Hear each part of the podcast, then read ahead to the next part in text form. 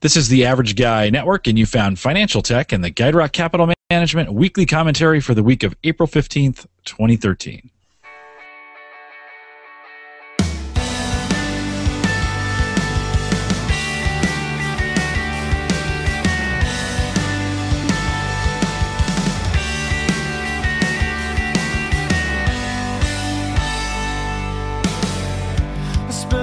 I'm your host, Jim Collison, broadcasting live from the AverageGuy.tv studios here in Bellevue, Nebraska, and we post the show, including the written commentary, each week out at the AverageGuy.tv. Financial Tech brings you the latest market commentary from the award-winning Andrew Hunt, CFP and president of Guide Rock Capital Management, located right here in Omaha, Nebraska. If you'd like to receive a free copy of the written commentary in advance, send Andrew an email, just Andrew underscore Hunt at guiderockcapital.com and put subscribe in the subject line. If you have questions or comments, uh, that we can read and answer on the show. And actually, Andrew, I have one of those for us tonight. I'll dig that out while you're talking. You can email the show. Just email Andrew, Andrew underscore Hunt at guiderockcapital.com. And of course, you can find us both on Twitter. Andrew is just Andrew D. Hunt, and I am at J. Collison. Andrew, we, you and I have both had a crazy week. It's Wednesday, and we're finally getting to the market commentary. How are you? I'm good, uh, Jim. And uh, I just want to make sure that uh, my audio is coming through here. It looks like it is. Okay. Yeah, I got you. You bet.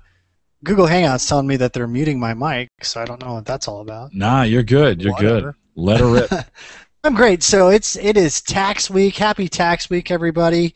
Uh, we have been slammed busy. I know Dr. Collison over there has been busy uh, conferences and such, and I've been busy um, with our friends and our clients, and so it's just been a good week. It's good to be busy. I try not to take that for granted, but you know, last week the Fed was kind of busy as well, busy making mistakes. Uh, they accidentally emailed their market moving Federal Open Market Committee meeting notes uh, to congressional staffers and trade lobbyists on Tuesday at 2 p.m. The catch is, is that they weren't supposed to release those to anybody till Wednesday at 2 p.m. Uh, so once that mistake was finally realized the the Fed realized, uh, gosh, we screwed up, and so they quickly released the minutes to everyone on uh, Wednesday morning, and uh, the markets enthusiastically embraced those minutes.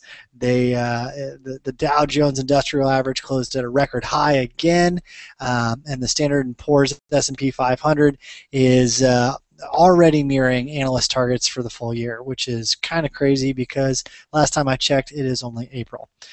Um, the meeting minutes indicated, though, that committee members they're a little less clear on the issues, and uh, the Washington Post had a nice little quote I wanted to read for you guys tonight. It says, quote, a few Fed officials think quantitative easing should be stopped immediately.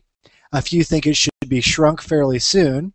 Many think it should be slowed if we see a rebounding job market. A few think it should continue at its current size until the end of the year, and a couple think it may need to be increased.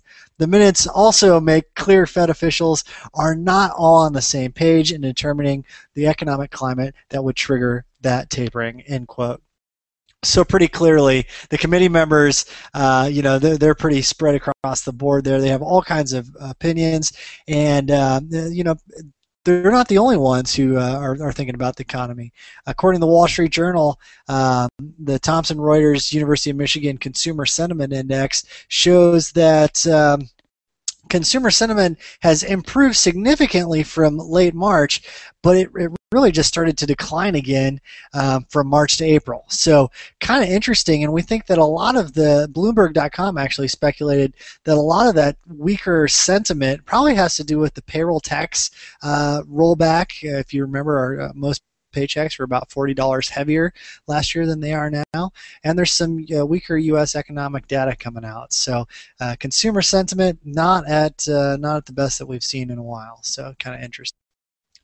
You know, one of the things that we've uh, that, that we talk about a lot in investing is this concept that uh, some people say that stock markets tend to return or revert to the mean.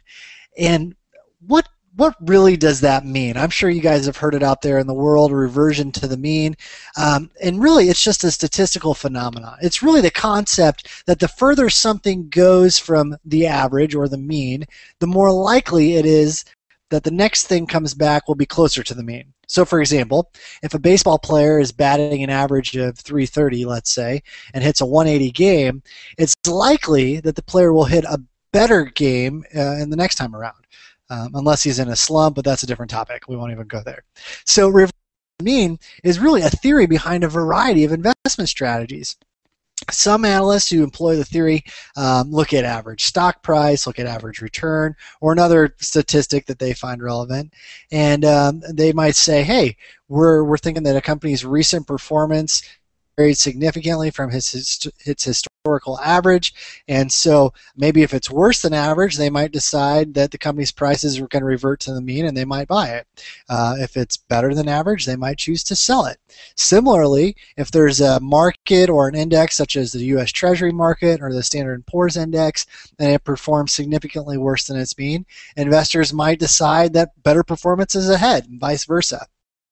In an article in 2009, Forbes said, uh, Forbes, the big money magazine, said mean reversion is an odd concept because it is clearly not causal. The market's historic return of 9% a year is based on over 100 years of data which is typically what we consider the modern stock market. And of course, the ride to that 9% is a bumpy, volatile one with many major double digit up years and double digit down years, all that over time have averaged out to 9% the point is that any average is a moving target. Uh, a, significant, a, significant upward movement that pushes the historical mean lower, or excuse me, or a movement that pushes the mean lower can shift uh, the, the total average over time. So really, regardless of the investment theories employed by analysts and money managers, investors, Oh, all, I think you want to set financial goals. Carefully choose the asset allocation strategy and hold well diversified diversified portfolios that maintain a long-term perspective. That's that's I think in your best interest. Okay, so here's the weekly quote. Thousands of candles can be lighted from a single candle, and the life of the candle will not be shortened. Happiness never decreases by being shared. And that's from the Buddha. Good old Buddha. Yeah. For us. All right, Andrew. Well, thanks again for you know I we've been there's been a theme of of you know the market's going crazy and you know I'm a little skeptical of what's going on and uh, just that we can sustain it. So to see those notes and to see see the Feds have some confusion around it, maybe some this and some that, it doesn't surprise me. I, I, I think people continue to need to be cautious about things. This is I've lived through the dot com bubble twice, and uh, these I'm seeing a lot of the same things that happened during those during those times. So just just uh, be careful out there. I think is what I would say to people. And uh, Andrew, I think that's what you're saying in in what we do here. Well, thanks, Andrew. If you're new to podcasts and you're looking for an easy way to listen each week, this is easy and risk-free. You can uh, you might want to try using Stitcher, available on both uh, the uh, both Android and iPhone platforms, as well as any browser. It's a great way to listen to the podcast at home and on the road. This show and all the past shows are on Stitcher, Stitcher.com. Search Financial Tech. That'll get you there. And actually, I just listened to it on Stitcher the other day. I wanted to make sure it was still sounding good out there, and it is. Stitcher, it's uh, education for your ears. Be sure to visit Guide Rock Capital. That's just Guide Rock Capital, all one word. Dot com. You can follow Andrew on Twitter, of course, at Andrew D. Hunt, and get all the show notes for this show, all the financial commentary out at theaverageguy.tv. Now, Andrew and I, after a long day, say thanks for listening, and we'll catch up with you next week. Remember, be safe and smart about your investing.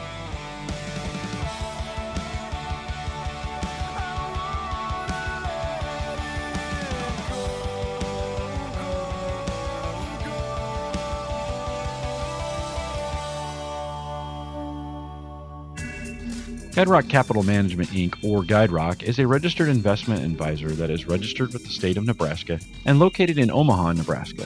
GuideRock and its representatives are in compliance with the current registration requirements imposed upon investment advisors in the states in which they maintain clients. GuideRock may only transact business in those states in which it is registered or qualifies for an exemption or exclusion from registration requirements. Important information describing GuideRock's business operations, services, and fees can be viewed on the SEC's website at www.advisorinfo.sec.gov. SEC.gov. GuideRock will provide Form ADV Part 2, which serves as the firm's disclosure document to all clients. Copies of Form ADV Part 2 are also available to interested parties upon request. All investment strategies have the potential for profit or loss. Past performance is not indicative of future results. No current or prospective clients should assume that the future performance of any specific investment, investment strategy, or product made reference to directly or indirectly on this video, website, or indirectly via hyperlink or any affiliated third party website will be profitable or equal to past performance levels.